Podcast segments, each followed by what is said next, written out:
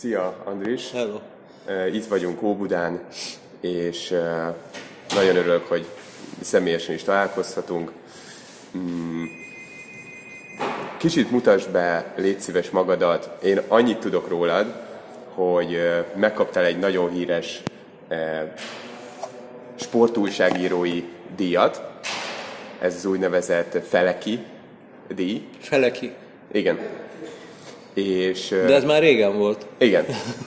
És úgy találtam rád, hogy beírtam talán valamit Argentinával kapcsolatban, Hirsl Imrével, Gutman Bélával kapcsolatban, és kidobott három cikket az internet, és annyira olvasmányos volt ez a három cikk, meg olyan tényleg teljesen vizuálisan olvastam, és föl is olvastam aztán a családomnak. Na, hát ez igazán megtisztelő. Többé-kevésbé örült. Iszunk matét? Iszunk matét. Jó. Igen, matézni fogunk, és néha sokat beszélek, uh-huh. de azt szeretném, hogy te többet beszélj majd. Jó, jó, kezdjük. Ez egy lopótök, Aha. ebből isszák. Te vo- voltál Argentinában? Argentinában nem. nem. Dél-Amerikában csak Peruban voltam,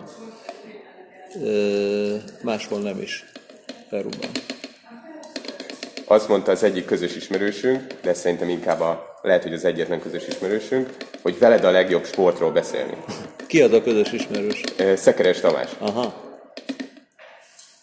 Szekeres Tomival 1983-ban vagy négyben kezdtem el együtt dolgozni a Magyar Távirat Iroda sport ö, rovatában. Uh-huh.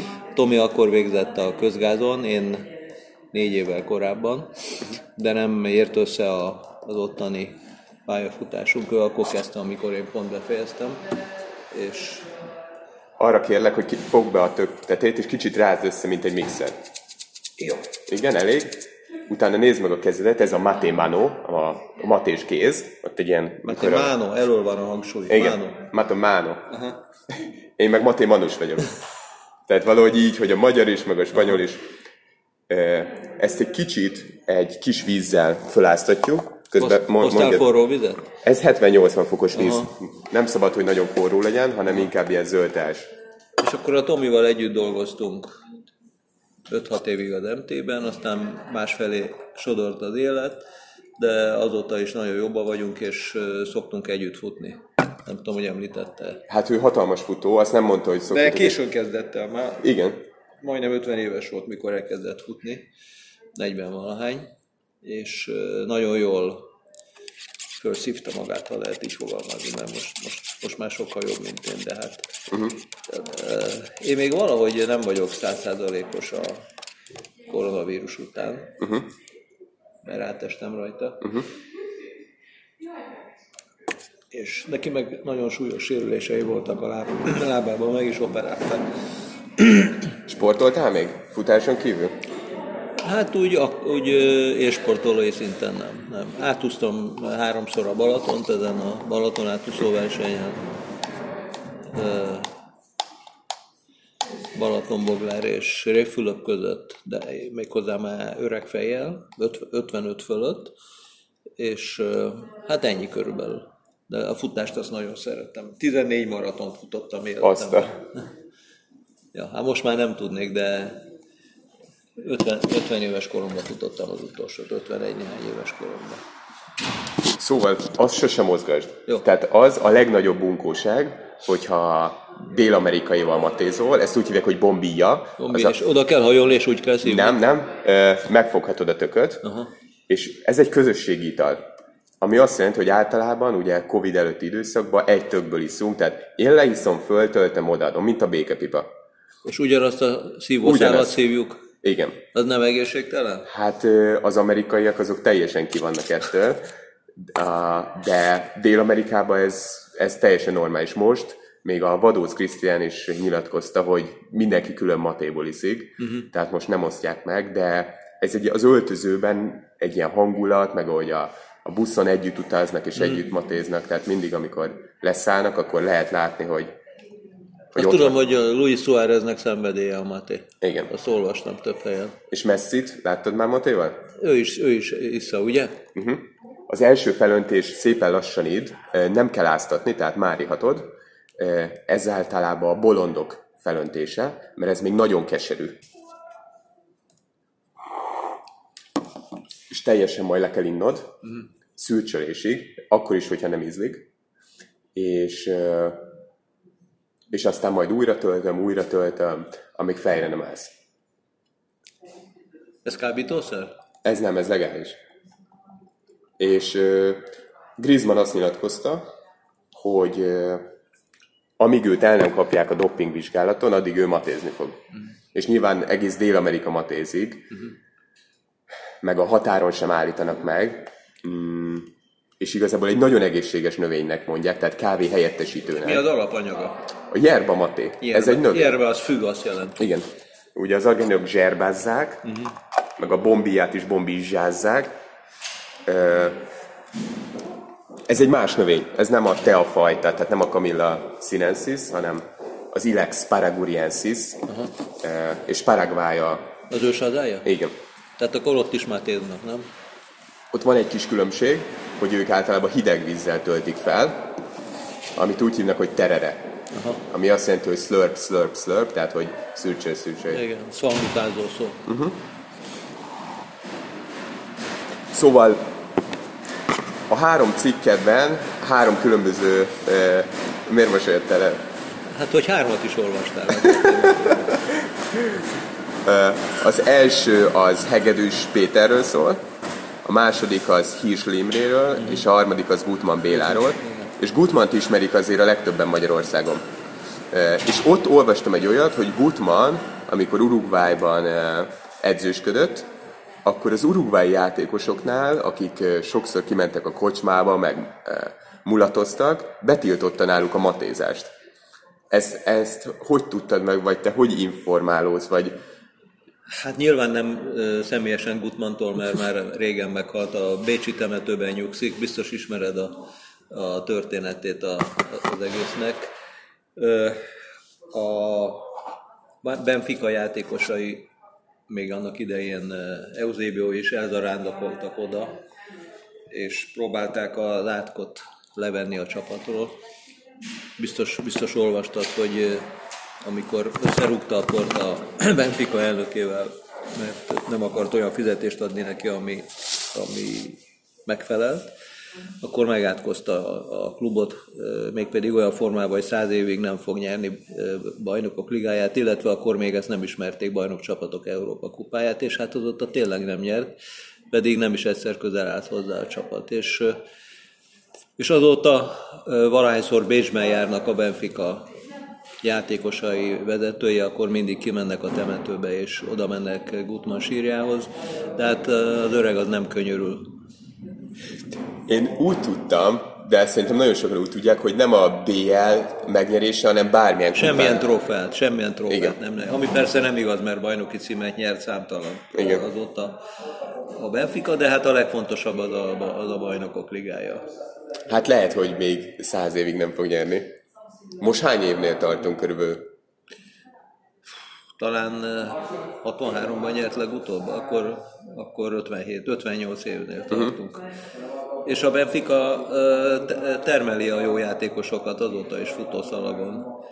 Hát jó, mondjuk Ronaldo nem, nem onnan, nem a Sportingból keveredett ki, de, de most, most kezd egy aranygeneráció összejönni. Hát például a Manchester Unitednek a Bruno. Bruno Fernandes, aki, aki szerintem a világ egyik legjobb játékosa. Az is onnan, onnan való. Most egyedül viszi a United-et, Igen. kvázi. Én már tegnap előtt este nem tudta vinni, mert kikapott a Sheffield-től, az utolsó helyezettől otthon 2-1-re. Na, szóval Gutmannhoz még visszatérve, néhány évvel ezelőtt, amikor az MT vagy a Magyar Nemzetnél dolgoztam, akkor kitaláltam annak a mintájára, hogy Szőlősi Gyuri és a 442 megrendezte a minden idők legjobb magyar labdarúgója választást, talán hallottál róla. Itt volt a diátadó a szomszédban, a Páncsó Puskás pubban. Uh-huh. Láttad a szobrot, ugye? A persze, Puskás? persze, én Igen. itt lakom. E, és ugye azon hát magától értetődő módon Puskás Ferenc diadalmaskodott.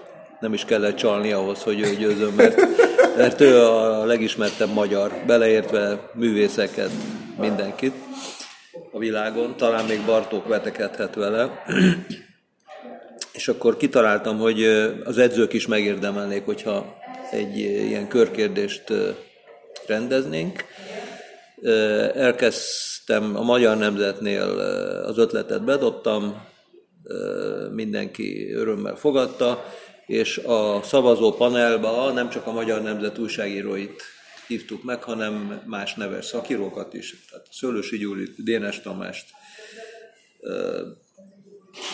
Lakatkarcsit, egy, egy, egy csomó, csomó szakembert, újságírókat is, meg edzőket is, leadták a voksukat, és ki, ki lett az első szavazatok összesítése után? Gutman Béla. Gutman Béla. És mi a helyzet a hírsle meg a hegedűssel? Ugye őket alig ismerik Hát Hegedűst egyáltalán nem ismerik. Ő, ő félig meddig kakuktojásként került be ebbe a sorozatba, mert ő nem volt világot rengető edző. Nem is emlékszem. Egyébként sajnos van egy olyan rossz tulajdonságom, hogy miután megírtam a cikkeimet, elfelejtem őket.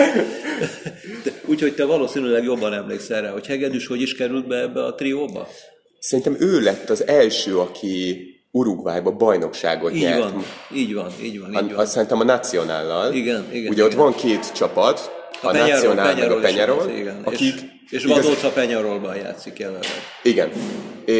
De ő, nem, ő most inkább csere, nem? Tehát, hogy nem, nem nagyon hát, játszik. Ö, igazából ma már nem, az a, nem, az, nem akarom megsérteni Krisztián, de ő ma már nem az a szint, hogy, hogy a Penyarolban kezdő játékos legyen. Uh-huh ő valami 10-12 országban focizott. Hát szerintem ő az a magyar futballista, aki a legtöbb helyen játszott. Egy igazi világvándor. Ő a magyar Anelka. Mondjuk. És uh, Hirslimre ő egy kicsit más tészta, mert például van egy argentin fociról szóló nagyon vastag könyv, Jonathan Wilson, nagyon híres uh, író. Nekem minden Wilson könyvem megvan. Uh-huh. És külön fejezete van Hirslnek, mint a magyar hentesnek. Hát ugye Hirsl történetei közül nagyon sokról nem tudjuk, hogy úgy, úgy történt-e, vagy sem. Igen. Farkas Norbi is ezt mondta, hogy ő gondolkozott azon, hogy csinál egy dokumentumfilmet Hirslről, és... Hát ahhoz ki kéne utatni a helyszínre, az az igazság. És a lányával. Nem tudom, hogy ő ismeri a lányát. Nem. Vagy lehet, hogy is, pontosabban ismeri, szerintem, csak nincs meg a kontakt. Szerintem rajtam kívül senki nem beszélt Gabival. Gabriella Hirschel a, a lánya. Uh-huh. Azt neked elmondtam, Pszichológus. hogy pszichológus, 56, 66 éves, 55-ös születésű, és nagyon kalandos úton ismertem meg. Amikor ezt a cikket írtam, ez, ez majdnem, hogy egy kisebb könyv, baromi hosszú, valami 50 ezer karakter. Igen. És, és az, hát az interneten fedeztem föl, és akkor Facebookon írtam neki, oh és nem azonnal, de válaszolt. És akkor elküldte a telefonszámát, Whatsappon fölhívtam, és nagyon sokat beszélgettünk. El, el volt ájulva tőle, hogy az apjáról Magyarországon írni akarnak. Egyébként a sírja megvan. Itt? Hol? Ö, hát most nem emlékszem, hogy az, az, az a szüleinek, a szüleinek, uh-huh. a szüleinek van meg a sírja, valahol Bács-Kiskun megyében, a Dunától nem messze, benne van ebbe a cikkben uh-huh. egyébként, és nem jut eszembe a, a falu neve, de majd, majd eszembe fog jutni. És, és hát van egy múzeum a Hirsülnek, ez is benne van a cikkben, ott a helyszínen. Uh-huh. Erre már én sem emlékeztem pontosan. Azt, na mindegy, és akkor az a, a lányából minden felelhető vagy általa ismert információt kiszedtem. Késői gyerek volt Hirsül Gabi. Ugye azt talán a telefonban meséltem neked, hogy hogyan ismerkedett meg Hirsül a, a feleségével. Nem meséltem? Ez talán nem. Na. Tehát De hi... vigyázz közben, mert ha túl sokat ázik, akkor nagyon keserű lesz. Most Bocsánat, mit csináljak? Most így, így, így le. Amikor Hirsül kiment, azt hiszem a Fradi urugvái túrája előtt, vagy annak kapcsán, vagy, vagy, vagy akkoriban, és aztán ö, ott kint azt hazudta magáról, hogy ő a Fradi játékosa volt, tehát nem volt ő a Fradi játékosa, ö, masször volt, és ö, egy nagyon erős, köté, jó kötésű, ugye hentes volt Magyarországon, De hát akkoriban, ha egy ember magyar volt, mint ahogy manapság, ha brazil, akkor az teljesen automatikus dolognak veszik, hogy a futball a kisujjában van. Sajnos most, mostan, mostanára átestünk a ló oldalára, mert hogyha kimegy egy magyar játékos külföldre, akkor rögtön a felére csökken az ára, meg tudják róla, hogy magyar. És, és nagyon sok évnek kell eltelnie, és nagyon sok EB-re, kijutásnak, mire ezt a, ezt a billogot levetjük a homlokunkról. Igen. De mindegy, hírsül ott kint jól eladta magát, e, aztán később, ez, ez, erre viszont emlékszem, hogy leírtam a cikkben, hogy feltételedett fogadási csalásban is, bundába is bonyolódott, e, eltiltották. Ami nekem nagyon érdekes volt, nem az, hogy ő a húsos FC-nek volt nem tudom milyen, és uh-huh. hentes volt, hanem az, hogy amellett, hogy hazudott, és azt mondta, hogy ő magyar edző, uh-huh és megkapta valamelyik csapatot. A Jonathan Wilson könyvben az van, hogy ő direkt olyan felállásba küldte fel a csapatot, ami, hogy kikapjanak. Ami kikapjanak, hogy soha, és az volt a célja, hogy a végkielégítésből, hogyha őt kirúgják, a családját haza, oda tudja hozni Dél-Amerikába. De annyira átforgatta a csapatot. Az első családját. Ó. Oh. Hát ugye... Ja, igen. Igen. És annyira megforgatta a csapatot, hogy talán nem az első meccsen, de aztán elkezdtek győzni. Igen. Igen. És megnyerték a bajnokságot. Igen, így van. És aztán még egyszer megnyerték a bajnokságot talán. Hát az életben minden szerencse kell. Épp, épp a minap, tegnap előtt beszélgettem másfél órán keresztül Marco Rossival, mert most készül a könyvnek a folytatása. Két évvel ezelőtt írtam egy könyvet Rossiról. Igen, ezt el akartam még mondani. És miután kijutottunk az EB-re, illetve megnyertük a Nemzetek Ligája csoportot. A kiadó, az Alexandra fölhívott és azt mondta, hogy meg kell írni a könyv folytatását, aminek meg kell jelenni wow. június előtt, tehát amikor kezdődik a, az Európa-bajnokság. Úgyhogy most dolgozunk, dolgozunk közerővel, és a Márkó, Márkó is azt mondta, hogy lehet itt sok mindent eh, hadoválni a szakértelemről, meg a kiválasztás fontosságáról, meg a pszichológiáról, de az egész együtt nem ér annyit, mint a szerencse. Hm. És Ez a, durva, hogy ezt pont ő mondja. És hát gondoljuk csak végig, hogy hány olyan pontja volt ennek a selejtező sorozatnak, meg a Nemzetek Ligájának, amikor ha csak egy apróság másképpen alakul, akkor, akkor kiesünk. És hát tudjuk, hogy végül is a, görögök egy bizonyos eredménye következtében jutottunk oda, hogy pótselejtezőt játszottunk először a bolgárokkal, aztán az izlandiakkal. Az az érdekes, hogy általában szerencsére azok szoktak hivatkozni, akik nem jutnak ki, hát vagy ne, akik... Ebben van Rossi nagysága és szerénysége, hogy ő, ő, amikor nyerekben van, akkor is, akkor is említi a szerencsét, de természetesen ez majd, hogy nem áll szerénység a részéről, mert ő, ő mindent megtett azért, hogy a szerencse mellé szegődjön. Igen. És ha minden jó megy, nem akarok kulisszatitkokat elárulni, de nagy az esély annak, hogy nagyon-nagyon hosszú szerződéssel ide kötik Magyarországra. Most folynak a tárgyalások. Ez jó lenne. Ezt szerintem mindenki nevében mondhatom.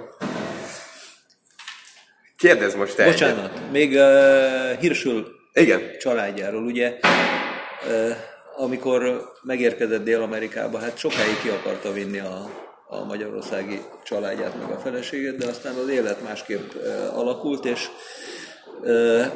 a, 30, a 30-as években, amikor ugye Németországban Hitler megerősödött és, és átvette a hatalmat, és fenyegetett egész Európa bekeveredése, akkor nagyon sok zsidó vándorolt ki Dél-Amerikába, és Buenos Aires volt a legfőbb úti céljuk, és ugye mivel Hirschel maga is zsidó volt, szerepet vállalt ezeknek a, ezeknek a hajó, nem rakomány, mert az ember az nem rakomány, de ezeknek a megérkező embereknek a letelepítésében is segített nekik, és akkor ő már 40-es éveiben járt, és amikor egy, egy nagyon szép tizenéves zsidó lány le, lekászálódott a hajóról a lépcsőn, egyből belé szeretett, megszólította, a szerelem alakult ki, és belőle lett Hirsol Gabi édesanyja.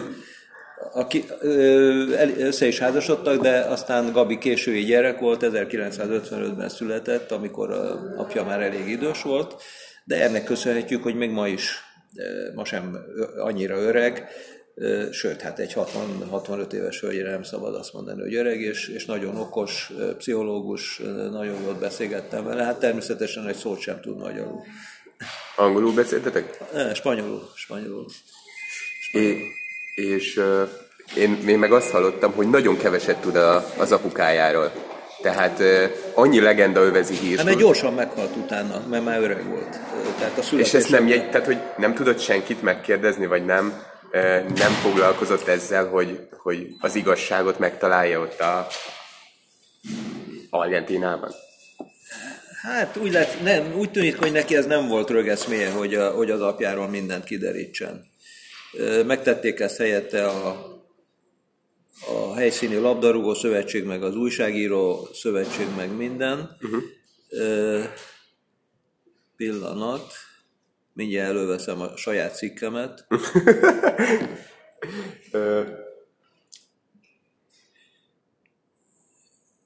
és, és, egy, és egy, egy, egy valóságos múzeumot rendeztek be Hirsülről. Hegedűs Hirsül Gutmann, Vadóc magyar elődei, tessék. Így van. Hát Vadóc Krisztián büszke lehet, hogy, hogy egy napon említjük ezekkel a legendákkal. Te be, beszéltél Vadóccal egyébként? Beszéltem persze. Hirsül Imre alias Americo Hirsül, ugye úgy hívták, Igen. Americo Imre. A legnagyobb hatású futball szakember azok között, akiket senki sem ismer. Ő az egy kis újságírói túlzás.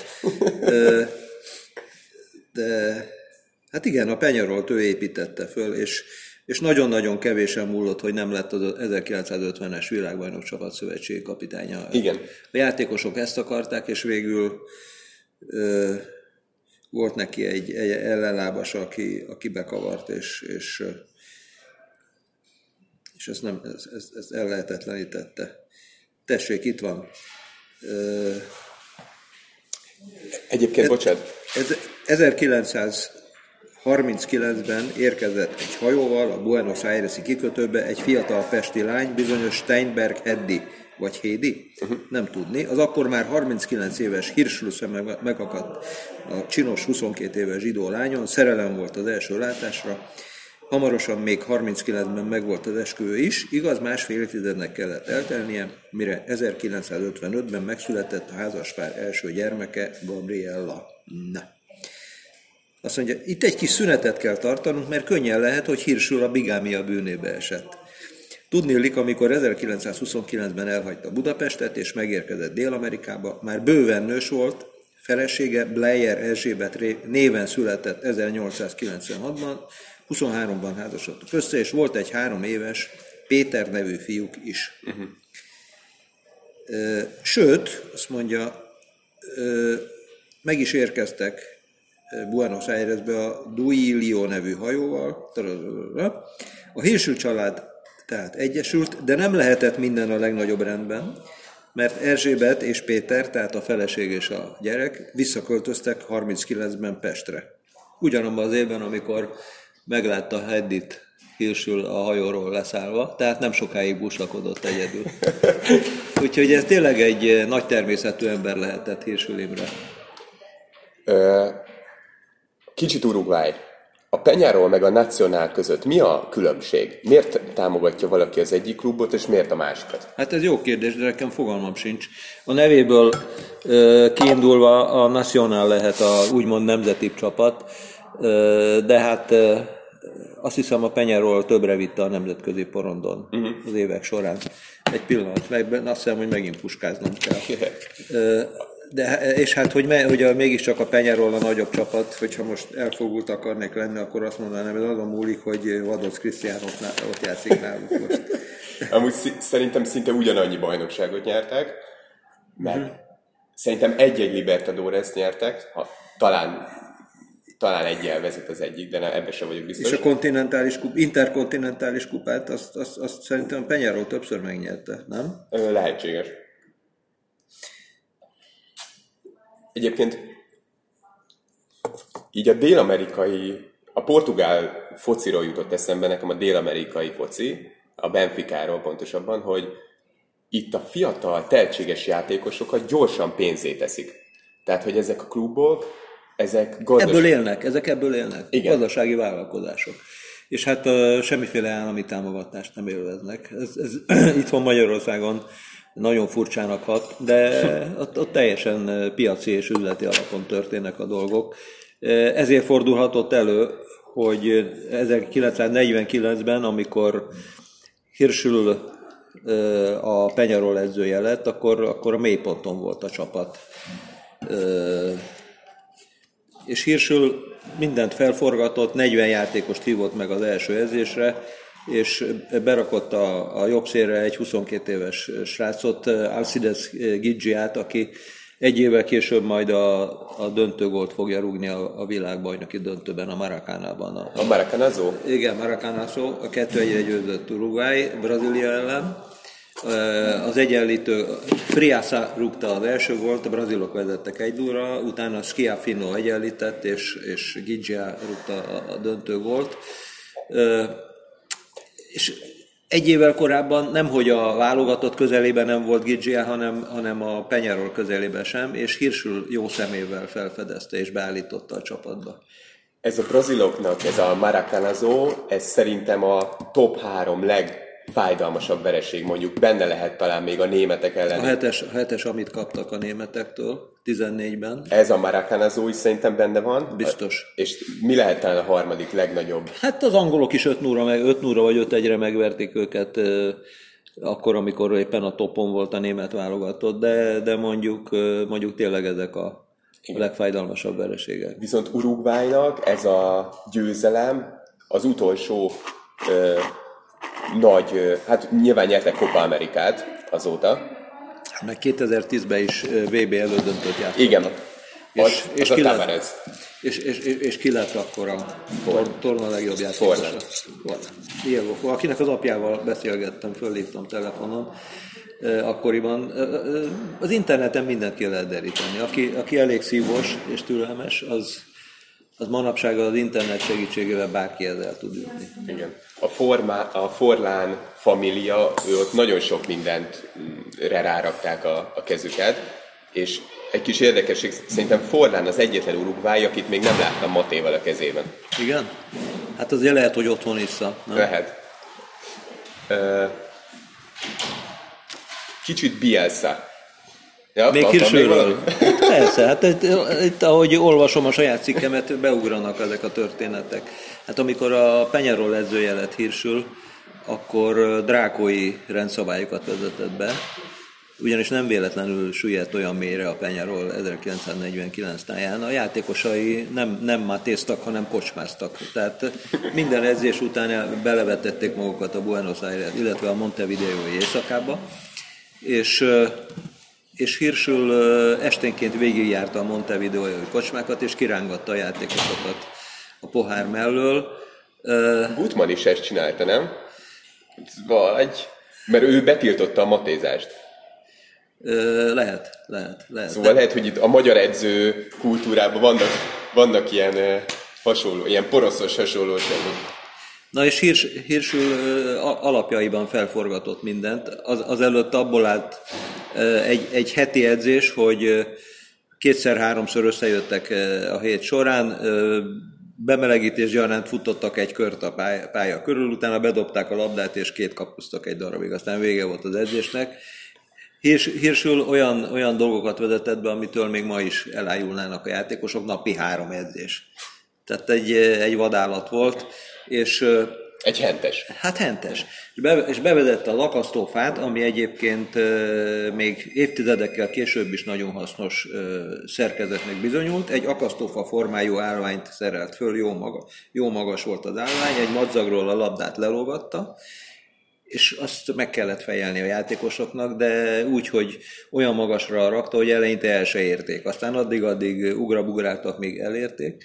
És például szegény Ladinszki Attila mesélte, aki, aki tavaly halt meg, uh-huh. és aki szintén egy, egy ilyen világvándor volt, Belgiumtól, Hollandiától kezdve Spanyolországig a Betisben játszott. Ö, alapvetően vasas játékos volt, de diszidált. Uh-huh. Ő mondta, hogy azért volt kora legjobban fejelő játékosa, mert ezen az akasztófán gyakorolt, és amikor kikerült külföldre, és kérte, hogy tegyenek fel egy ilyen akasztófát, csak néztek rá minden hülyére, mert nem ismerték ezt, a, ezt az eszközt. Szóval lehet, hogy Hirsül volt ennek a megalkotója annak idején, és a felfedezője. Lehet, hogy Cristiano Ronaldo is ilyen akasztófázik. Majdnem biztos, majdnem biztos. Igen. Két és fél méter magasra akasztotta fel a labdát egyébként Hirsül. Uh-huh. Itt írom, hogy hogy később a Honvédban Kocsis ezzel a módszerrel fejlesztette tökéletesre fejelő tudását, de később egy másik fejelő zseni, Ladinszki Attila is így gyakorolt, tessék. Uh-huh. A másik újítása pedig a rugófal volt, ezt kellett bombázni a játékosoknak, de nem ám akárhogy, hanem a ballábasoknak jobb lábbal, a jobb lábasoknak bal lábbal, a mhm. gyengébbik lábukkal. És maga Gigia is bevallotta, hogy ennek segítségével lett abszolút kétlábassá, és Gigiával 2007 környékén találkoztam Monakóban, már akkor sem volt fiatal, azóta meghalt szegény. Mhm. Egy ilyen töpörödött öreg bácsika volt, elég csúnya volt, egy hatalma, hatalmas orr állt ki a, az arcából, és mondom, mint egy ilyen zanzásított, össze, összetöpörödött, mint egy múmia úgy nézett ki. Az ember nem gondolta volna, hogy világbajnoki döntő volt rúgott ez 60 évvel korábban. És ott, ott beszélgettem vele Monakóban a Golden Foot talán hallottál róla, amit a, leg, a Golden Foot díjat a legjobb 20 éven aluli játékosnak adják oda minden évben. És akkor volt három év, amikor minden évben kijutottam oda, a Stojcskoval is akkor tudtam beszélgetni, akkor Hát most Gigiára emlékszem, de voltak többen is még, még nagyon híresek. Kopával például, aki, aki nincs meg? Nincs. Raymond Kopa, a legjobb francia futbalista volt a, a Zidane feltűnéséig, és vagy Platini, uh-huh. és ő Puskásnak volt a társa az 50-es évek végén a, a nagy Real Madridban. Azt a.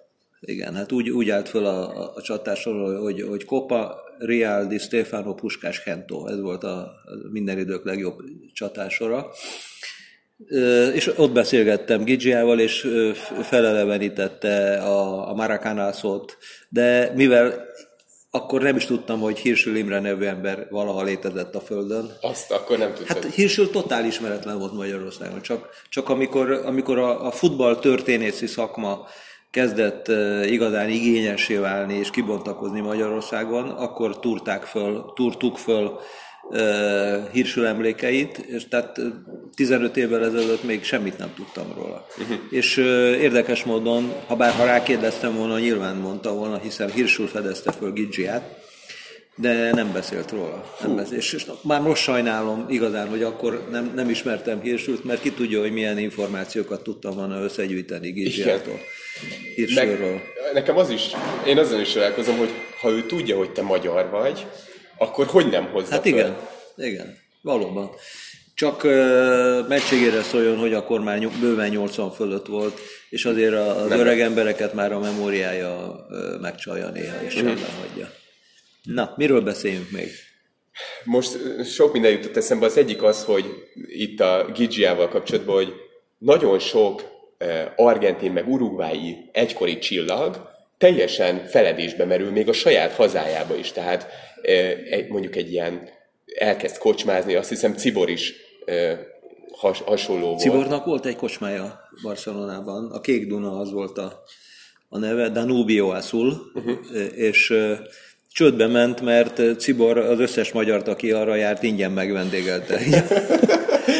így, aztán, így aztán persze, hogy csődbe ment, és hát nem véletlenül hívták Bolonnak, volt a beceneve Zolinak.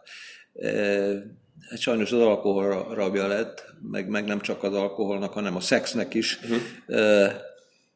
Hát amikor haza, haza költözött Magyarországra, akkor boszorkányos gyorsasággal elszerette a bátyjának a feleségét, és, és elvette feleségül. Az elég, elég gáz volt. Igen. De hát nem ezért szeret. Persze.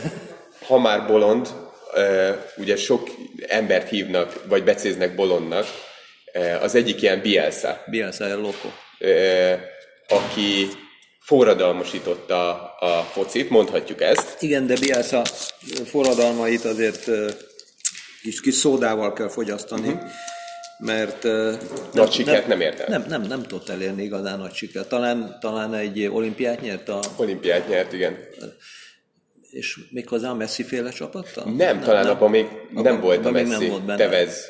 Ez a 2004-es volt, nem? Igen. Aha. Na, hát most is a, Leeds-el ott a középmezőny alján botorkál. Jó, de fölhozta a Premier Fölhozta, de hát ha megnézed a játékos keretét, az egy baromi erős játékos keret, ami most Leedsben van, és, és kimondva, kimondatlanul ők a BL helyek valamelyikére pályáztak, és most nem úgy néz ki, mert mert ez a teljesen öngyilkos, rohamozó futball, amit ő játszik, azt egy rutinos ellenfél, ahol, mit tudom én, egy olyan edző van, mint Mourinho, aki a kontrajátéknak a legnagyobb mestere, az, az nagyon könnyen nagyon könnyen kiheréli ezt a fajta játékot, és, és megbünteti. Igen. Nem is a focia miatt lett mondjuk most nagyon híres az elmúlt két évben. Divat, ez divat. Divat. Hogy érted? Hát úgy, hogy divat Bielszát Szeretné? piedesztára emelni, mert, mert annyira különc. Igen, ott Google ugye, a, vagy ott csücsül a... Egy dobozon. Egy dobozon ül. Ö, Ami, ami, amire az, az üdítő, nem üdítő, hanem az energiaitalos dobozon, Igen. és akkor onnan nézi a meccset. Leedsben gyalog közlekedik, nem is használja az autóját, mindenkivel szóba áll az utcán, aki, aki megszólítja őt, nagyon közvetlen, mindig ilyen ö, tébolypárás tekintettel megy, neki megy a villanyoszlopnak, mert el van merülve a gondolataiban. Ö, Tehát tényleg egy ilyen ö, egyszerre zseni és félnótás. Igen, de ami nagyon híres jelenet volt az elmúlt pár évben, az amikor a, a Leeds eh, gólt szerzett az Aston Villa ellen, azt hiszem, de úgy, hogy lesérült valaki Igen. a pálya közepén. Akkor és, mondta a játékosainak, hogy adják vissza ezt a, Igen. ezt a kölcsönt, és És oda mentek a játékosok hozzá, hogy most tényleg, és mondja, ott üvöltött, hogy Igen. adjátok víz, nem is tud Igen. annyira jól angolul. így van. És volt egy, egy Leeds játékos, aki még megpróbálta megakadályozni. Mindenki más Igen, hagyta. igen. Egy valaki még próbálta fölrúgni, és hát ez fair play díjat kapott ezért. Így van, így van. És nem is jutottak föl abban az évben. Nem, A, a második évben jutott, jutottak föl.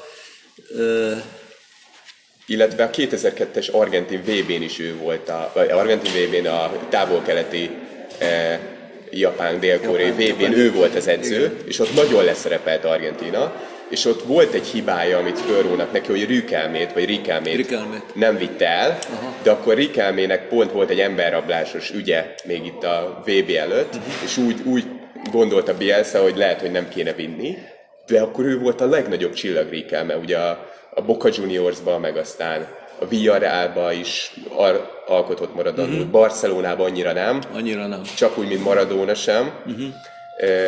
De Rikelmét ezt Argentínában tényleg úgy tisztelik, mint mondjuk Teveszt.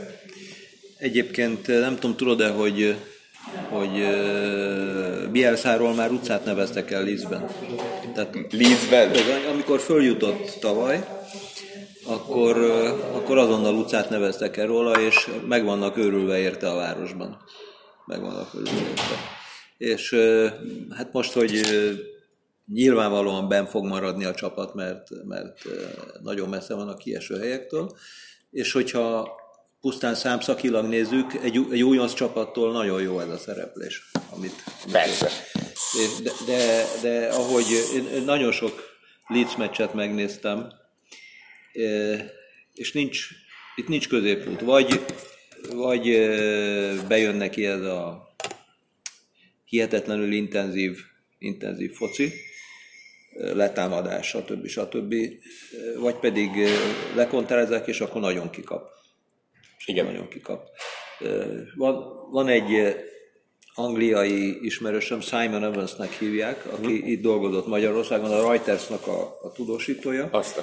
és az, azt mondja, hogy, hogy hosszú távon nem tud sikeres lenni, ami egy kicsikét Kloppnak is a, a baja, sajnos, mert ugye most nagyon még gödörbe csúszott a Liverpool, most tegnap szerencsére 3-1-re megverte a Tottenhamet, hogy annyira kizsigereli a játékosait, olyan intenzív futballt követel meg tőlük, hogy nem bírják hosszú távon, kiégnek. Szerinted Kloppnál is ez a helyzet? Igen, igen. Igen, hát... Ott sérülések is vannak, amit ugye ez, de mitől ehhez, vannak ehhez lehet kapcsolni. Amitől bár mondjuk Van Dijk-nak a ráugrott a lábára Igen. Kapus, azt hiszem, és elszakadt a keresztalagja de nagyon sok olyan izomsérülés is van, ami a, a túlhajtottságból Igen. fakad, és ez van Bielszánál is. Ez a Barszánál is mindig nagyon sok a sérülés, és ott mindig orvosi stábváltás van, eh, mert sosem értik, hogy, hogy hogy van ennyi sérülés, és néha nekem egyébként az önbizalom kérdése is feljön, tehát akkor látom meg, hogy, hogy lesérül egy, egy Coutinho, vagy Coutinho, nem is tudom, hogy kell pont valahogy máshogy kell ejteni a nevét, meg, meg a, a Mourinho sem Mourinho. Mourinho-nak. Igen. Ó, ó, a portugálok úgy ejtik. E, hogy ez önbizalom probléma, egy Dembelé, amikor... A sérülés az sokszor mentális Igen. dolog. Nagyon sokszor. De a Barszánál nem erről van szó. Az a csapat az, az dögrováson van azóta, hogy elment Guardiola. Azóta uh-huh vannak kisebb felemelkedések, azt hiszem nyertek is még egyszer BL-t utána. Hat, tehát volt egy, egy hat kupa szezonjuk Enrique-vel. Nem, hát a hat kupa az Guardiola, Guardiola volt, amikor átvette 2009-ben. De volt Enrique-vel egy, egy bajnokság kupa Bajnokság BL. volt. Hát bajnokság kupa BL. Olyan nem volt. Olyan nem volt? Nem, nem, nem. Jó, akkor ezt megnézem. Annyira, annyira erős a játékos keret, hogy, hogy pusztán amiatt, hogy jó játékosokból áll, úgy is tudnak nyerni meccs, trófeákat. De azt, azt, azt a játékot, amit Csávi és Iniesta fénykora idején mutattak meg, amikor még Pujol is ott volt, azt, azt már nem meg se tudják közelíteni. Igen. És nem csak azért, mert Messi megöregedett. Hát Messi, Messi egyedül, egyedül nem tud csodát csinálni, nem véletlen, hogy az argentin válogatottal nem ért el olyan sikereket, mint a Barszában. Neki Igen. az igazi otthon a Barcelona. Igen, de nagyon, tehát hogy amikor én nézem, én nézek argentin meccseket is, és ma már sokkal jobban hajt egy argentin meccsen, mint egy Barca meccsen. Én ezt látom, tehát meghal a pályán. A válogatott? A válogatott van. Ő ott nagyon akar bizonyítani, ő tudja, hogy neki ott még egy hatalmas tartozása van. Tehát azok hát de a nem fog világbajnokságot nyerni, ne, ki, ki van zárva. Szerintem a Copa America ő már, ő már elégedett lenne, ha meg lenne egy Copa America.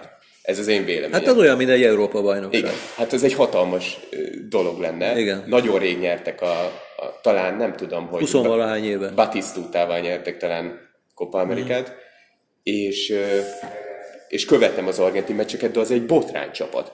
Tehát, tehát olyan az a, olyan az a Nincs csapat. szerkezete. Egyszerűen nézhetetlen. Tehát olyan hibákat csinálnak, de ott klasszisok vannak elől, hátul szinte ismeretlenek, és fölé rúgják pár méterről, rossz passzok, méteres passzhibák vannak. Fogom a fejemet. Mi, tehát ne, nem, is, nem is értem, hogy mi nem működik Argentinában. Hát, nincs is jó edzőjük sohasem. Nincs, Most sem. Nincs, nincs, nincs, nincs, nincs. Na, Hirsülről még megtaláltam, megtaláltam azt az epizódot, hogy miért is nem lett ő a világbajnok csapat szövetségi kapitánya. Azt mondja, 1949-ben a Penyáról annyira uralta az uruguayi futballt, hogy felmerült, Hirsült kéne kinevezni szövetségi kapitánynak, tekintettel a közelgő világbajnokságra. Enrique Fernández, a hivatalban lévő szövetségi kapitány 50 márciusában lemondott, és Hirsült jelölték a helyére. Első dolga az volt, hogy Obdulio Varélát visszahívta a válogatottba, sőt megtette csapatkapitánynak. Varela erejében görögvér csörgedezett, eredeti neve Varelas volt, és Hirsül penyaroljában ő volt a főnök, a hefe. Biztos tudod. Ahogy a Mascherano és a kisfőnök. Igen, Mascherano. Mascherano. Egyszer, Hefecito. Hefecito, kisfőnök. Egyszer mind az edző kedvenc játékosa, csak akkor már Varela öreg volt, de ő visszahívta. A Nacional Lobby azonban megfurta Hirsült, akit felmentettek, de ezzel nem volt még vége a húzavonának. A válogatott csilei túrára indult, és a Penyarol játékosok Varélával az élen azzal fenyegetőztek, hogy bolykottálják a nemzeti együttest, ha Hirsült nem teszik vissza szövetségi kapitánynak. Ezért áprilisban, pár nappal a dél-amerikai VB selejtezők kezdet előtt a szövetség titokban rehabilitálta Hirsült. A Nacionál azonban nem nyugodott bele, előhúzták a végső ütőkártyát, amiről beszéltem, hogy Hirsült argentinai eltiltása, ami Hirsul argentinai eltiltása volt még 44-ből az állítólagos bundázás miatt, az állítólagos veszegetés ügyet, és Hirsult végérvényesen felmentették a kapitányi posztjáról. Ezért nem, ezért nem világbajnok csapat szövetségi kapitánya. Bár, bár nem lehet bebizonyítani, hogy vele is megnyerték volna, de jó eséllyel. Igen. Ö, most a bundázásra jutott eszembe valami, hogy a, az első VB-n, amit Argentina megnyert, ott ugye az volt a felállás, hogy a csoportmeccseknél az utolsó meccs Peru ellen 6-0. 6-0, és ott 4-0-ra kellett nyerniük. Nekem első kézből vannak információim arról. Csak hogy a hallgatók is értsék. Igen. 4-0-ra kellett nyerni Argentinának. Peru már kiesett. Tehát már nem. Már nem Közömbös volt az már, eredmény. Igen. És ha jól tudom, akkor volt ugye Argentínában diktatúra. Is. Is. Hát É- ott mindig az van. Igen. És bement az öltözőbe, a perui öltözőbe az argentin Elnök? elnök Vileda. Vileda tábornok. és kijöttek a peruiak, ugye kikaptak 6 0 de ott volt kapufa, Az elején Munyán. Munyánte kaptuk, kapufát rúgott a perui szélső, és a csapat középhátvédje Hector Csumpitáz volt, a feleségem nagybátyja. Igen, a Rákel Csumpitáz volt a feleségem, és az ő nagybátyja volt Hector Csumpitáz, a, a 150-szeres válogatott, egy legenda. azt És amikor az esküvők volt 1982 vagy 81, álljunk csak 80, ö, 82. szeptember 26-án Limában, akkor a esküvői banketten megkérdeztem tőle, hogy hogy is volt ez 78-ban ez a bizonyos 6 0 meccs, és Hector azt mondta, akinek egyébként húsfeldolgozó üzeme kolbászgyára van Limában, hogy hát nem történt semmi, csak fejenként minnyáján kaptunk egy Mercedes-t a mérkőzés után. Ennyi volt az egész. Úgyhogy a, a plegykáknak van alapja, azt nem tudom, hogy az argentin elnök bemente a ö, perui öltözőbe, de azt tudom, hogy egy Mercedes-szel gazdagabban jöttek haza. Ez durva. Igen. De, tehát, hogy tudjuk ezt, de mégis a gólokat, hogyha Ezt megnézzük. egyébként most először fogják meghallani a hallgatók, hogyha ezt leadod ezt az adást, mert ez az egész világon ismeretlen ez a történet, ilyen, ilyen forrásból, első kézből. És körülbelül mondjuk meg fogják hallgatni mondjuk 150-en. Uh-huh. Kíváncsi vagyok, hogy ebből lesz-e valami. Én nem hiszem egyébként, de hát ezért most nagyon hálás vagyok. Figyelj, ezeknek az eseteknek az elévülési ideje az maximum 10 év, tehát ma már emiatt nem lehet Igen. vizsgálatot indítani. Azt elmondhatjuk, hogy a nevednek, meg, e- meg ennek a sztorinak a közét? Persze, persze. Hát Hector Csumpitáz neve az, az mindenki előtt ismert, aki, aki benne van a futballban. Abba, abból a 78-as, majd később a 82-es eh, eh, perui csapatból Szotil neve is nagyon ismert, ő is a Barcelonában játszott. Akkor Kubias, talán, talán hallottál róla, ő volt a ő volt a legnagyobb menő abban a csapatban, és ő képes volt arra, hogy jobb külsővel szabadrugásból rúgjon, tehát Ezt még képzeld, Kvarezsme se tudja. nem, képzeld el azt, hogy itt van a kapu, uh-huh. itt van a szabadrugást rúgó uh-huh. csapat, itt a kapu. Uh-huh. Itt van a szabadrugás 25 méter a kaputól, jobblábas Igen. Kubiász, és neki fut, és innen jobb külsővel uh-huh. becsavarja. Azt ké- hát itt senki, mindenki jobb belsővel rúgja. Persze. Vagy bal belsővel, Persze. ha, ha Messi és ballábas. Jobb külsővel. Itt tényleg senki nem rúg szabadot. Igen, az fantasztikus rugótechnika kell. Lehet, hogy a Máté, ne, nem át a perujak nem mátéznak. Nem, annyira nem. Ö, mondj három embert, akivel készítettél interjút, és a legbüszkébb vagy, és, és a szerencsén, lehet, hogy a szerencse is közrejátszott. Egy, egy interjú mondjuk egy pár mondatos beszélgetés is. És mondj három olyan embert, akivel nagyon szeretnél, vagy szerettél volna Messi, Messi, Messi, Messi. Ö, Egyébként van egy fényképem, megpróbálom előkeresni. 2005-ben most már szerintem sejtett, hogy hova fogok kiukadni. Sejtem. Amikor itt játszott az argentin válogatott, és Messi első mérkőzése volt, amikor 39 másodperc után ki is állították, miután Vancák vissza, visszarángatta. És, Annyira nevetséges. Igen. Most kapott egy, ugye először piros lapot Messi a Barcelonába 700 nem tudom hány meccs után. De ez jogos volt. Persze, hát már lehet, hogy korábban is kaphatott Adott egy taslit a... Villa Libre. Igen. Na mindegy. Megérdemelte ez a baszk. Na mindegy, nagyon, nagyon mélyen van, 15 évvel ezelőtti fénykép, és nem, tudom, nem akarom odáig 10 percig kéne pörgetni. Majd interjú után keresjük már meg. Jó.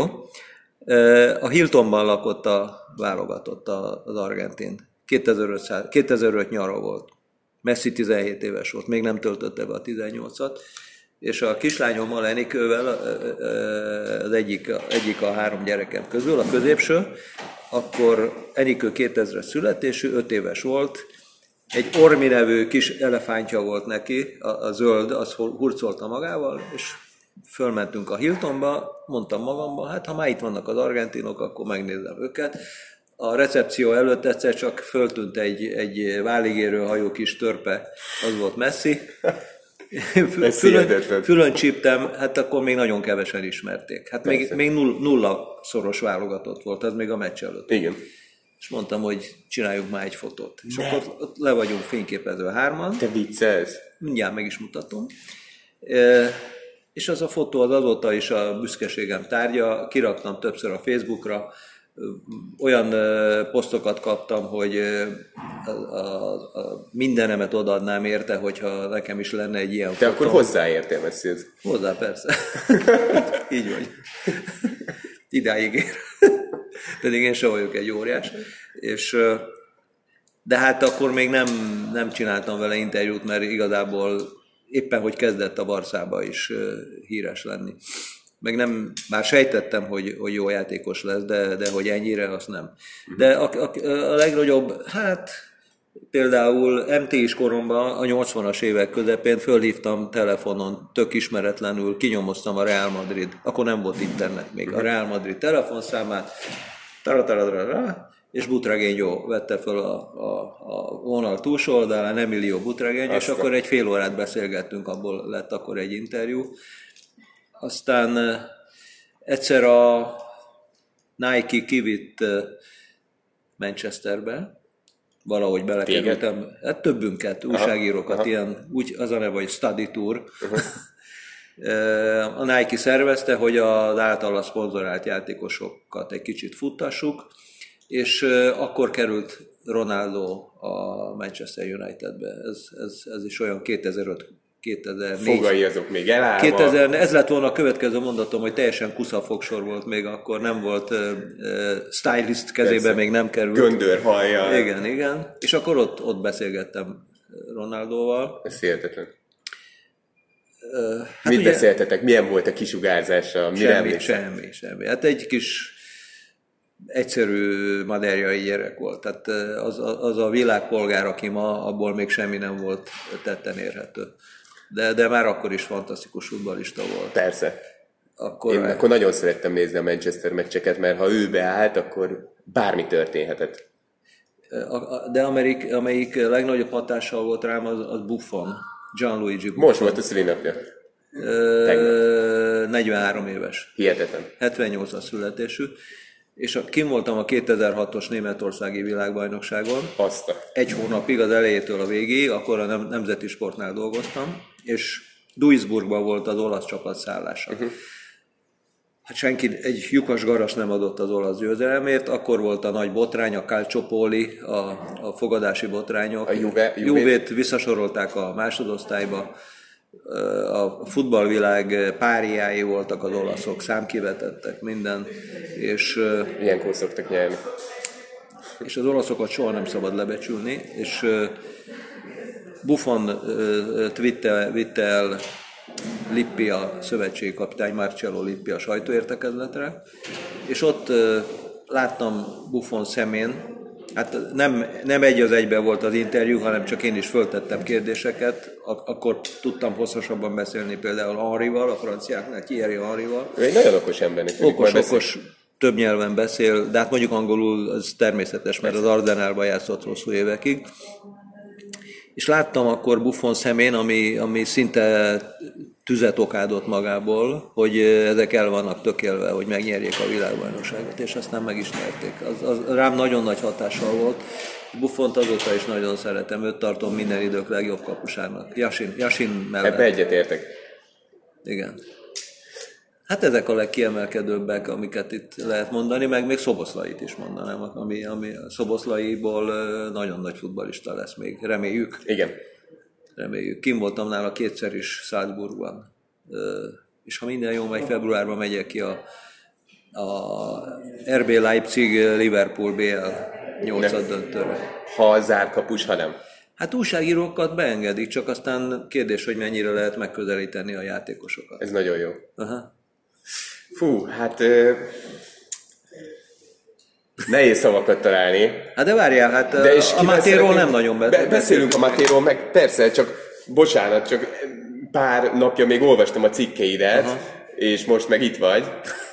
Hát de én nem vagyok egy buffon, szóval... Jó, de lehet, hogy bármi. Nem, nem, nem, nem tudok most értelmes mondatot mondani. Hova akarod ezt kitenni, ezt a beszélgetést? Van egy Facebook oldalad? Vagy- Facebook, ö, Spotify, Instagram, LinkedIn, mindenhova. Csoportokba berakom. És olvasnak téged az emberek? Egyre többen, Aha. egyre többen matéznak. Aha. Ö, NB1-be is szállítok egyébként. Nem ízlik. Nyugodtan mondd el. Nyugodtan mondd el. Azt veszem észre egyébként, hogy a, a fiatalok, Mhm. nyilván Messi miatt, meg Suarez, meg Pogba, meg minden, Lélektani alapon, vagy hogy? Egyrészt nyitottak. Nyitottak, hogy megkóstolják. én is nyitott vagyok, de Tudom, hogy nyitott vagy. Hogy mondjam? keserű, na. hát. Igen. Igen. És életem első matéja, csak hogy tud, borzasztó volt. Neked is egy komoly id- időbe és erőfeszítésbe tellett, mire megszeretted, nem? Ö, egy csomag, az fél kiló. Uh-huh. Megkóstoltam, mondtam a páromnak, ez borzasztó, ezt nem fogom, nem fogom meginni, és második nap is ittam, raktam bele egy kis mézet, Bele kell fektetni egy kis munkát, mi? bele kellett fektetni, meg én focizom kispályán, uh-huh. és kipróbáltam, hogy meccs előtt milyen. És azt éreztem, hogy Feldob? feldob, van egy ilyen extra önbizalmam, és jobban mentek a passzok, pontosabbak voltak. Ki tudja, hogy placebo, ki tudja, hogy nem. Szerintem nem. Mindegy. Mindegy. Nem mindegy. Hát a placebo hatása ugyanolyan, mint a valódi gyógyszeré. Hát akkor már inkább placebo teszem, mert az Igen. nem árt. Igen. És azóta, ugye foci előtt mindig maté, igazából minden nap matézom, és Megszoktad, mi? jobban érzem, már, már ízlik is. Tehát vannak ízesített maték is, ilyen citromos, meg mindenféle. Én nem olyat akartam neked hozni, azt szerettem volna, hogy szenvedj.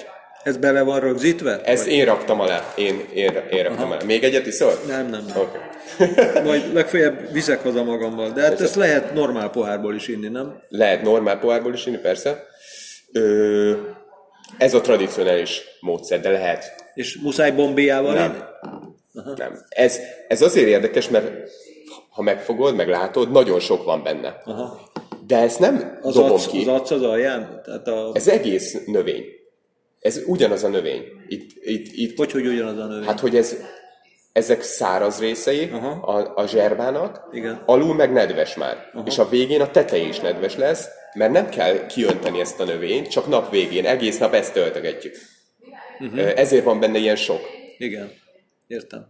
És, ö, és ennél vannak nagyobb. És például jobban tud dolgozni ettől az ember, hogyha Persze. megissza? Persze, a legnagyobb, Rá fogok szokni, hát Istenem, hát próbál ki, majd küldök neked, vagy idehozok neked egy zacskót, és akkor leteszteljük, hogy nő a teljesítményed. Egyébként van egy ilyen tervem, én a harmadik kerület pálya mellett lakok, uh-huh. ahol a Kemenes Szabolcs most a vezetőedző, Tudom. meg a egész nagy neveket Szoktál igazoltak. találkozni a Shane-nel, a Tuszappal? Ö, nem, de mindig ott edz ugye mellette. Az Ő ott, ott van, szokott járni Ott, oda? Persze. Aha. Tehát ez nem, ez nem kamu, hogy ő... Nem. Ö, Hát az első keretnek a tagjait azt ott külön edzést ad nekik, mert megy velük kondizni, meg minden. Hatal, sok pénz megy ugye a kerületbe, és Ki a tulajdonos? Ezt tudjuk? Én nem tudom most. És honnan van pénz egy ilyen alsó, alacsony osztályú csapatnak? MB3-as, ugye? MB3-as, ugye most küzdenek az MB2-ért, az meg lesz valószínűleg, ha minden úgy alakul.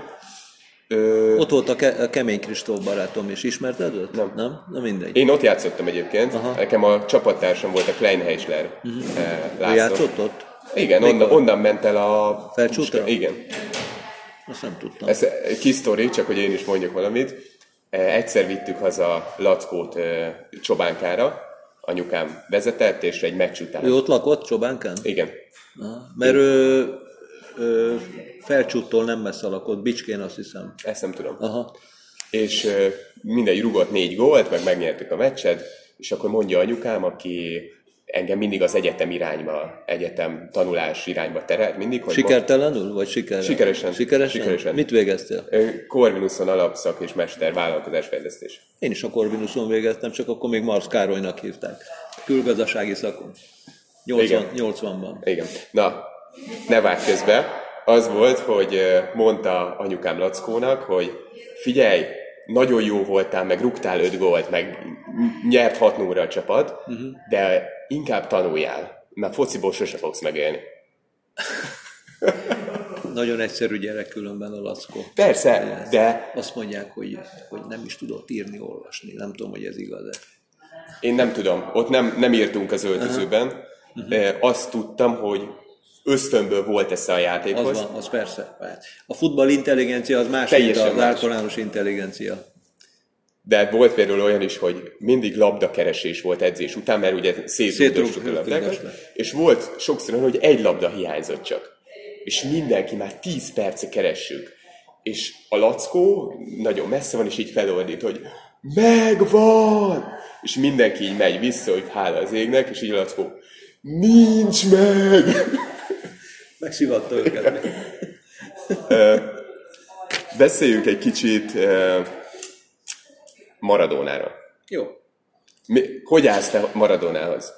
Maradonához, most azon töröm a fejemet, hogy én talán... Jó, hát, hú, hát Maradona a, a Napoli színeiben az Újpesttel játszott. kétszer. Így van. Oda-vissza, 1990-ben. Itt nem rugott gólt, Ö, csak kint. kettőt rugott. Igen.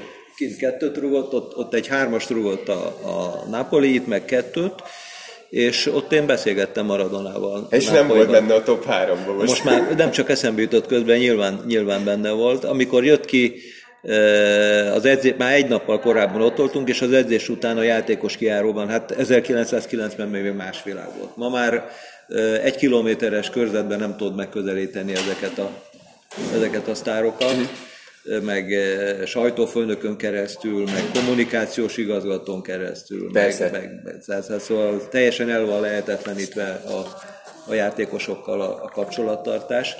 De akkor még, mind ahogy mondtam is neked, a 80-as évek közepén Butragenyot ismeretlenül föl tudtam hívni Budapestről.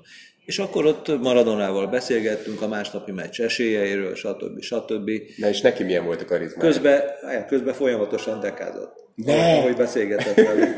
Né, nézzel, nézzél meg egy-két videót bemelegítésről, Néztem, stb. Na, néztem. Hát az most ugye vírusszerűen terjedt most Igen. a halálakor. Hát Igen. ez hihetetlen. igen, hát narancsal tudott dekázni. Hát, mondjuk Puskás is tudott. Káposztával is. Puskás mindennel. Hát Puskás ugyanolyan gömbérzékkel rendelkezett, mint Maradona. Te találkoztál Puskással? Persze, persze. Majd azt is elmesélem az első találkozásomat. Na szóval ez volt Maradona. Most ugye róla kell beszélni, de mert mielőtt elfelejtem, gyorsan zárójelbe a 1983-as találkozásomat öcsivel, ezt elmesélem. A Tungsram kosárlabda csapatával Madridban jártunk akkor. Akkor még két éve voltam újságíró, csak nem régen végeztem a közgázon. És ha már Madridban voltunk, ugye akkor már túl voltunk 1981-en, amikor hazajött először Öcsi, és a Népstadionban az angol, magyar-angol VB-s elejtező előtt először jött haza 56 után, és egy Budapest vidék öreg fiúk meccset szerveztek neki. Tömve volt a stadion, az emberek megőrülték, nem, nem, a, nem a magyar angolért mentek ki, hanem puskásékért. Ez volt az előmeccs. A bemelegítés úgy kezdődött, hogy kimentek a, a gyepre, hát Puskásnak akkor a, volt a hasa, hogy nem látta, nem látta a tökeit. A, Láttam videókat arról. Igen. És egy ideig ott passzolgatott a, a 16-ostól olyan 10 méterre, majd egyszer csak bal lábbal fölvette a labdát, elkezdett dekázgatni, 25 méterre volt a kaputól, majd rádölt, és 25 méterről a két kapufa találkozásához megbombázta a labdát. A pókháló. A pókháló. Fölrobbant a stadion, ilyet még nem láttak, nem láttak az emberek. A, a fotósok ugye körbeállták a puskást, minden lépését fotózták, és ott a fotósok között egyszer csak így fölemelt a labdát, rádölt és dur be a pipába. Na hát akkor már tudtuk, hogy mi következik. 3-3 lett a barátságos meccs eredménye, mind a három volt puskás lőtte, úgyhogy az egyik gólt nem rúgta, hanem előrevetődve fejelte, alig tudott fölkelni utána a földről, mert a hasa lehúzta, de minden labda érintésénél muzsikált, muzsikált a futball. Azt szeretném kérdezni, puskással kapcsolatban. És még majd elmondom a találkozásunkat is, hogyha érdekel. Igen. Arra válaszolj, mert néztem nyilván Puskásról videókat, meg, meg legenda, de hogy mi volt az ő különlegessége, a, mitől emelkedett ki minden ki közül? Két dolog, a balláb és a szív. A balláb és a szív. Puskást a legendával ellentétben, meg a, a rossz nyelvek által terjesztett pletykákkal ellentétben őt, őt szívtelenül soha nem lehetett látni futballozni. Annyira imádta a, a labdát, meg a futballt, hogy, hogy a meccseken oda tette magát. Hello, hello! És hát a balláb, olyan, olyan, olyan ballába senkinek nem volt a világon, Mar- talán Maradónának, meg Messinek, azért voltak jó ballábasok, de, de Öcsi, hogyha 30 méteren belülre került a kaputól, akkor már, már lőtt, és, és iszonyatos lövése volt neki, meg hát hogyha a londoni határomra emlékszel, és a visz, híres visszahúzós cselére, hát Igen. akkor Puskás nem csak a, a lövő erejéről volt híres, hanem hihetetlenül tudott futballozni. Látott a pályán, biztos ismered a, a sztorit, amikor kikerült Madridba. Di Stefano volt az első számú sztárja a csapatnak, és Puskás nagyon intelligensen megértette azt, hogy kezdetben ki kell szolgálni a, a császárt, Igen. és az első mérkőzésen e, oda ment e, Di Stefanohoz, egy büdös szót nem tudott spanyolul természetesen, és valahogy kézzel-lábbal megbeszélte vele, hogy figyelj ide, hogyha én elkiáltom magam, hogy Steffi, a víjóvó hangján, akkor te ne törődj semmivel, csak indulj meg a kapu felé, és ott lesz a lábad előtt a labda. Di hitte, hitte is, meg nem is, és az első féldő vége felé eh, Puskás a kezdőkörben labdát szerzett, és akkor elkiáltotta magát. Di Stefano először nem is emlékezett, hogy mi van, de aztán eszébe jutott a megbeszélés, elindult a kapu elé. 16-osnál járt, amikor egyszer csak ott termett előtte a labda, de nem ám úgy, hogy erővel megrúgva, hogy kimenjen az alapról, hanem visszafele pörgött. Ráragadt a lábára, berúgta. Még kétszer megcsinálták ezt a trükköt azon a meccsen, és abban a pillanatban ezzel Puskás meg, megvásárolta magának Di Stefano. És, és négyszer lett gólkirály Spanyolországban, úgyhogy közben kiszolgálta Di Stefanot. Mert Puskás egyszerre volt gólvágó is, meg kiszolgáló is. Itt látsz párhuzamot messzivel, hogy kiszolgálta Suarez, meg kiszolgálta, és persze. közben meg gólkirály lett mindig. Így van, így van, persze. Hát csak messzit lehet vele egy napon említeni. Maradona nem volt annyira gólerős, mint Puskás. Uh-huh.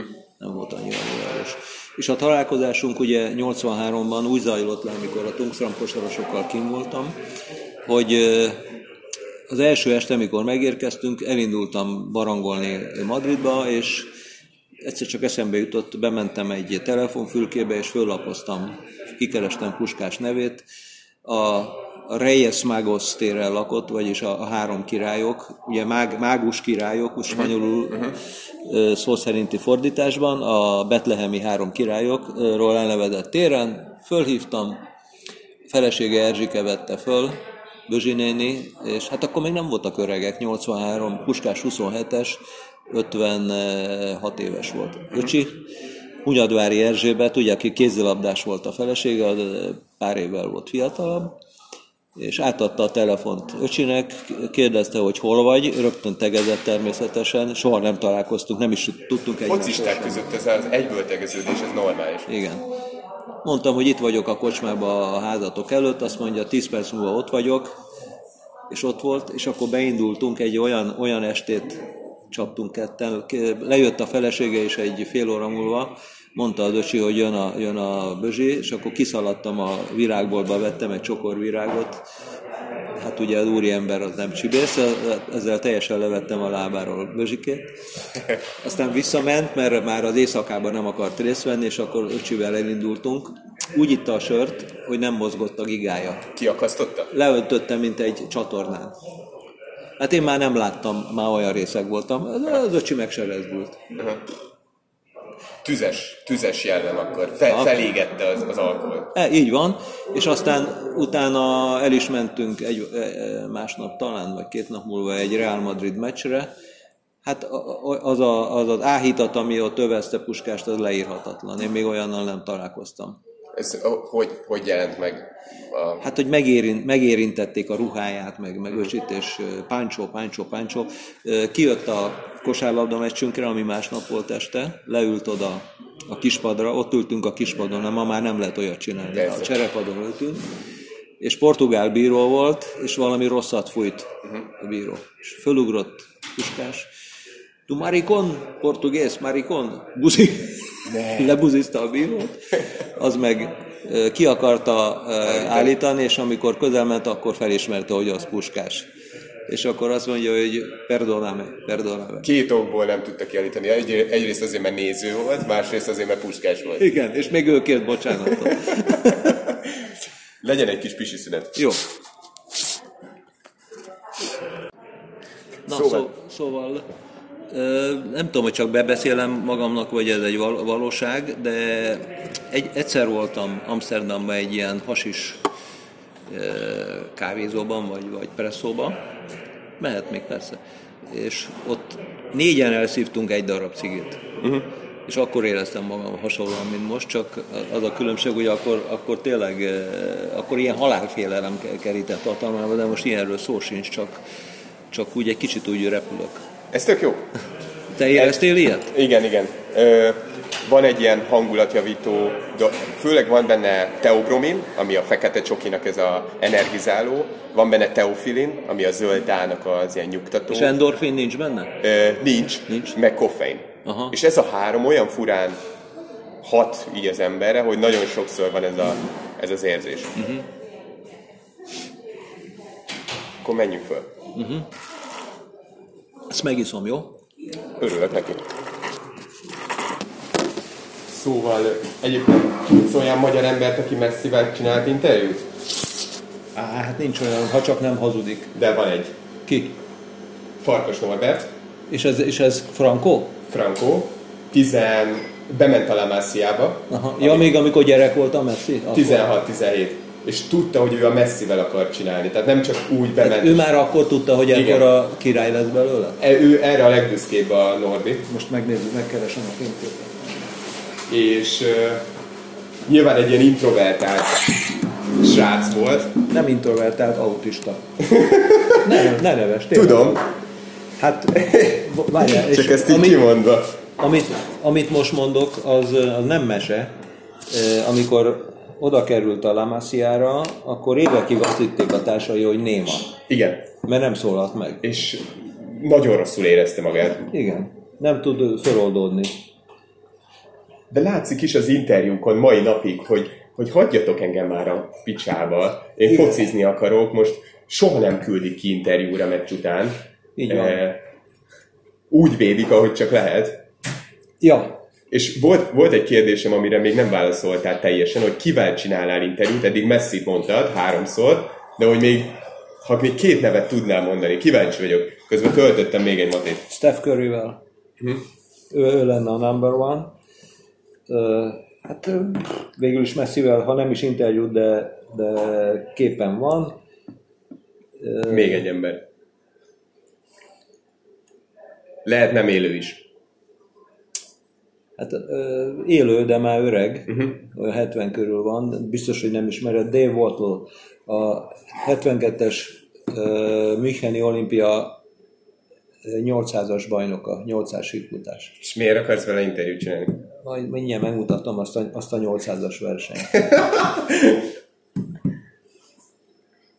Töltöttem még egy matét. Jó. Milyen az íze most? Szar, de, de, de iszom, mert, mert a hatása jó.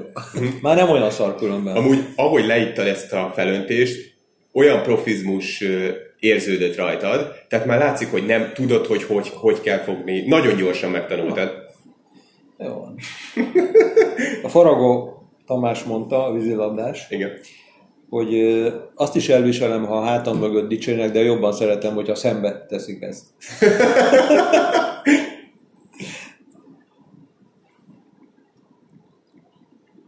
Hogyha meglátod a Müncheni 800 méter döntőjét, akkor rájössz, hogy miért szeretnék vele. Na várjál, most kikeresem a Messi fotót Igen. a Facebookos profilomból, ott könnyebb, nem kell végig pörgetnem mind az 5000 képet. Azt szeretném kérdezni, Igen. ha Messivel lehetne 5 percet, mit beszélnél vele? Mit kérdeznél tőle? Meg, megkérdezném tőle, hogy tényleg autista-e. Uh-huh.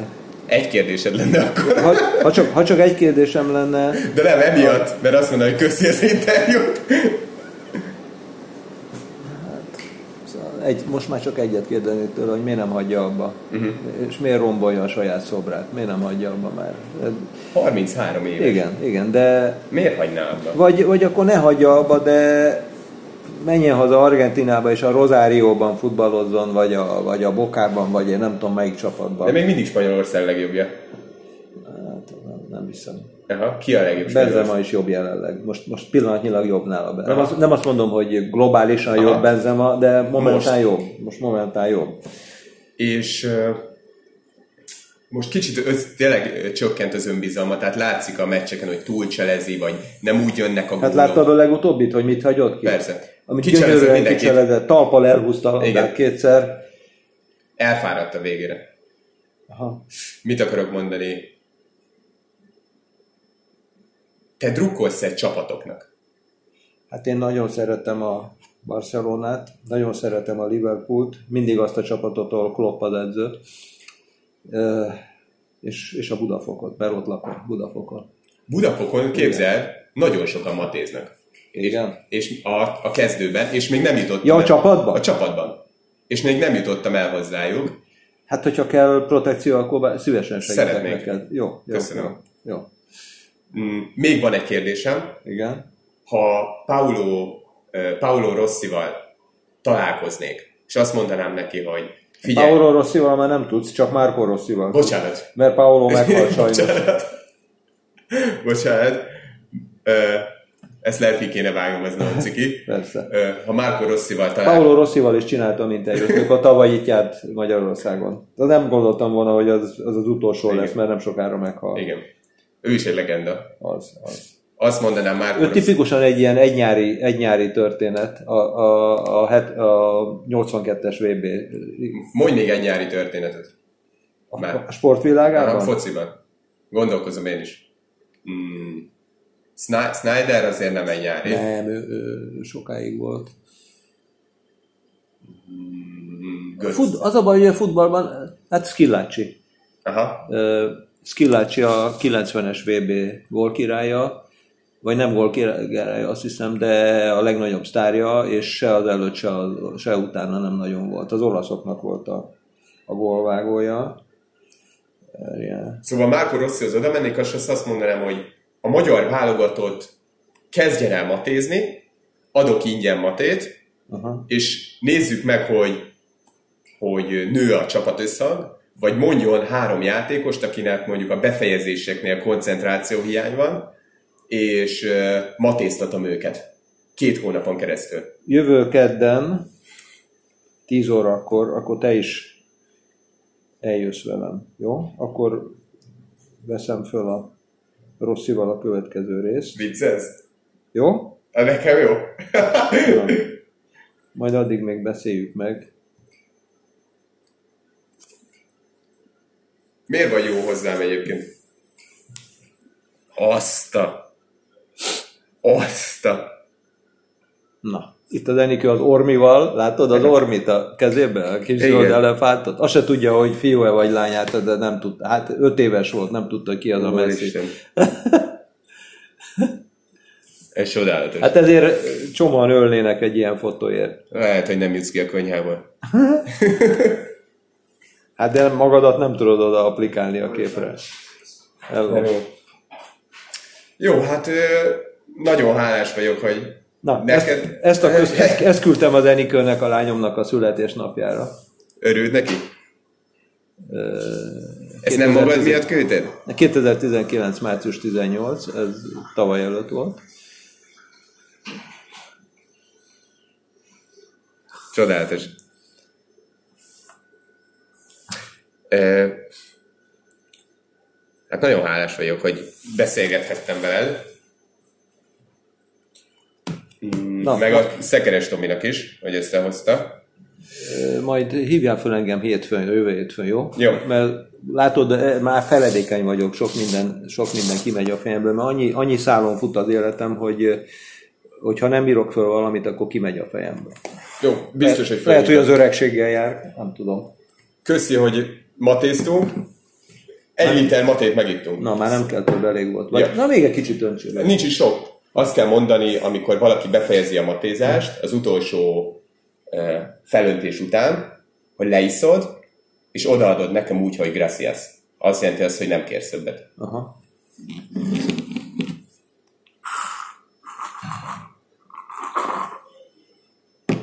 Gracias. De nada.